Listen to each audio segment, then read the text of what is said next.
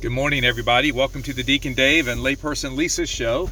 I'm Deacon Dave, and welcome to day 13 of Radiating God's Love. All right, so I just got done with my treatment. A couple things happened this morning. Uh, so when I walked in, there's this gentleman in a wheelchair who I've seen the last couple of days from a distance, and he was just waving and smiling at me as I came in, and I kind of sensed he wanted to talk to me. So on the way back out, um, uh, he was outside again, and he, but he was on the phone. So we kind of fist bumped, and he was tied up, and I said, "I'll talk to you later." So stay tuned for a future story on him. But he's very joyful heart, um, which is incredibly powerful. So today I went in and I met a new nurse um, named Shelly, and I asked if she had any prayer requests. And she said, Well, actually, I'm coming up on the one year anniversary of my mother's death. Um, so I prayed for her uh, while I was receiving radiation, along with um, three other folks in particular uh, that were on my prayer list that were given to me yesterday. So I prayed a rosary, rosary for them while I was in radiation. Uh, when I got done, I said, So, um, how are you doing with all of this? And she said, Well, it's really hard because when my dad died at 52, uh, I moved back in with my mom, or she moved in with me. Uh, and that was in 1995. So she had 26, uh, 26 years, if I'm doing my math right, uh, of living with her mom. So they were very close. So I asked if I could pray with her, and and so we prayed together. And I think the big thing um, that came out of that is something I learned on the Mount of the Beatitudes um, from Father Mike Reniger was that uh, the reason we mourn, the reason we grieve, is because we've been loved. If we haven't been loved, then uh, we probably wouldn't grieve. So I said the measure of your grief is the measure of how much your mom loved you. So, uh, and I also said that, you know, your mom will remain present to you because of the Jesus in her. And she was very thankful. Of course, she started crying a little bit, made me cry a little bit. We hugged. Um, and we did this right by the radiation table. Come to find out, she's been working here there here for 38 years. 38 years. She started right out of college. And so she's seen quite a bit uh, over the course of her lifetime. So please, please pray for Shelly and for the repose of the soul of her mom um, as she um, kind of gets to that one year anniversary, which we all know can be very tough. So, what I wanted to talk about today was to talk about um, purpose.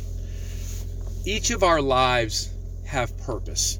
And, you know, we find purpose in work, we find purpose in being parents, we find purpose uh, in our families, we find purpose in our ministries, we find purpose in so many of the things that we do in life. But what I would like to submit to you, and I love the way the Lord, He always seems to tie all of this together, is that there is an undercurrent. And that undercurrent of our purpose is love. And so, just talking to Shelly about the love that she had for her mom is that connecting point of just how fundamental and important love is in everything we do in living out our purpose and our vocation in our life. And we can all go back to the old Baltimore Catechism, you know, that the purpose of our life is to love, to, to love, know, and to serve the Lord, which is absolutely right. And we love and we we love the Lord by the people that we serve. We come to know the Lord more by the encounters too that we have with other people, like I've had here at the Cancer Care Center. And so it's incredible just how in our daily life, if we are purposeful about our purpose, um, that we will encounter God in so many different ways.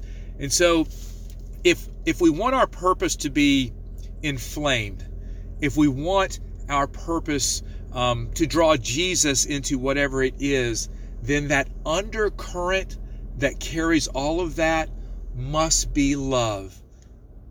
It must be love where we will the good of the other for the other. So if you feel like in your life you don't have purpose, you do. Okay? God has a purpose for all of us. We are all a part of His plan and He desires for us to be instruments um, in living out and working out that plan for us. Each one of us is very important. You are very important. You have great purpose in the eyes of God.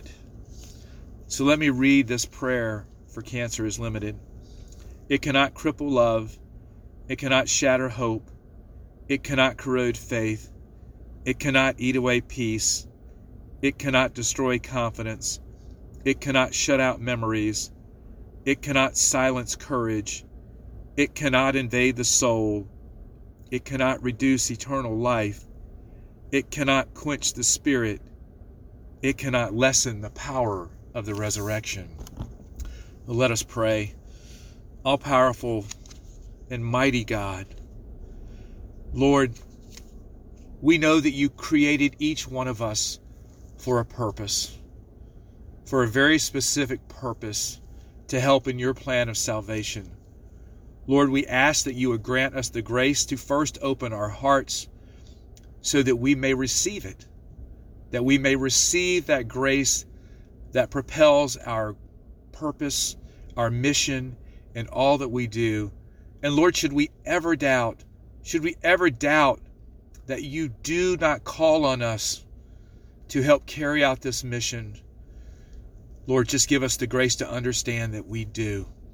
Lord, I ask for any of those who are listening today where they feel like they've lost their purpose or that they have no purpose, that you may send the power of the Holy Spirit down upon them now, Lord, to fill them with your love and your grace so that they know they are special, they are important, that they are needed, and that they are loved in your eyes. And I ask that you bless all listening to this podcast, Lord, in the name of the Father, and of the Son, and of the Holy Spirit.